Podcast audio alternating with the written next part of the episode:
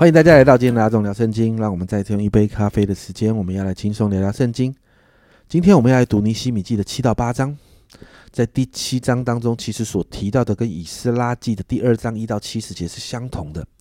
那尼西米跟以斯拉基本上他们在同一个时代服侍，甚至他们彼此认识，他们一起来面对同样的问题。只是以斯拉在祭司跟文士的位置上，而尼西米是在一个政治领袖的位置上面。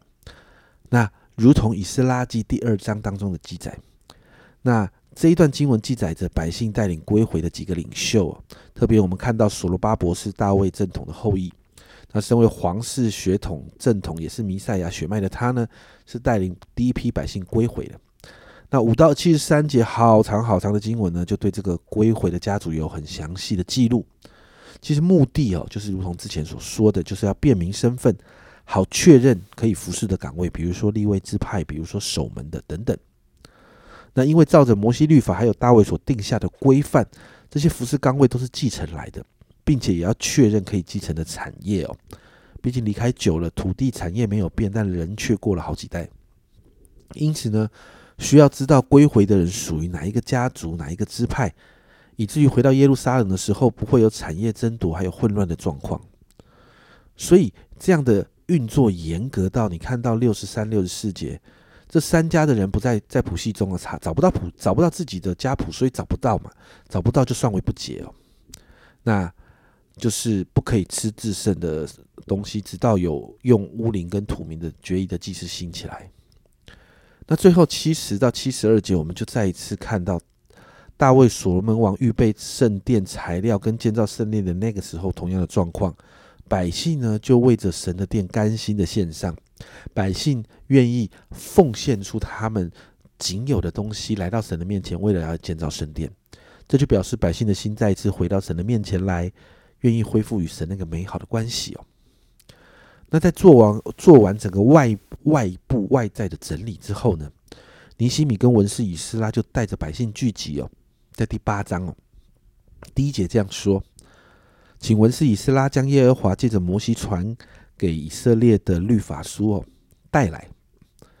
那这是以斯拉他的本分的工作，他是文士，他是祭司哦。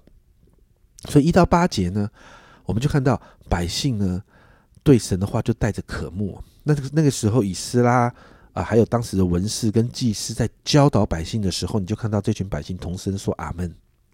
他们敬畏神的话。第五节这样形容：以斯拉站在众民以上，在众民眼前展开这书，他一展开，众民就站起来。站起来代表尊重，代表尊敬。祭司们很清楚的把神的话就这样讲解的明白，而百姓也。因着听见神的话，他们就认罪悔改，他们的心思意念回到神的法则的里面。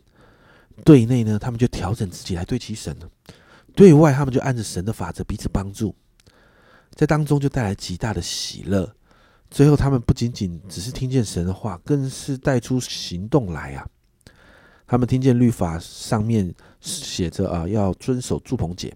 要一起守节，所以他们就起来守节。你看到十七节这样形容，被啊掳到之地归回的全会众就搭棚住在棚里。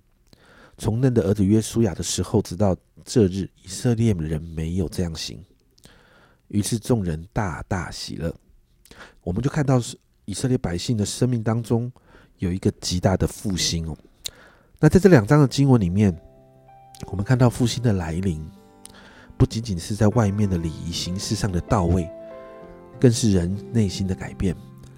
当人愿意接受耶稣所带来的救恩福音进入人的心中的时候，大能的福音就会开始改变人的生命。人生命的改变就会带出外在的影响，开始转化环境。这就是这两章所看到的。因此，根本的改变就是人心的改变。家人们，你渴望持续在福音中被改变吗？让我们一起祷告，让圣灵。介入我们的生命，让我们有更多的降服，好让福音更新的力量不断的让我们看见我们的属灵生命不断的成长改变，我们的生命要看见突破。让我们一起来祷告，亲爱主，我们真是说，主啊，福音本是神的大能，要救一切相信的。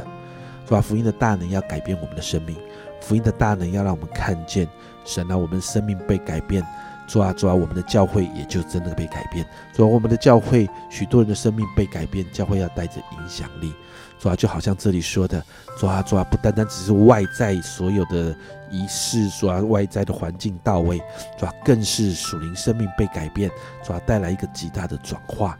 主啊，我相信，主啊，从你而来的复兴要进到我们的生命当中，我们要看见，抓，生命影响生命的大能要不断的出现。在我们每一天的生活里面，主我谢谢你，欢迎圣灵带来的福音更新，持续的影响我们。谢谢主，这样祷告，奉耶稣基督的圣名求，阿门。家人们，我们在这里看到一个真实的复兴，复兴是全面性的，但复兴的根源是人心改变带来的，而人心的改变是因为福音所带来的更新。这是阿忠聊圣经今天的分享，阿忠聊圣经，我们明天见。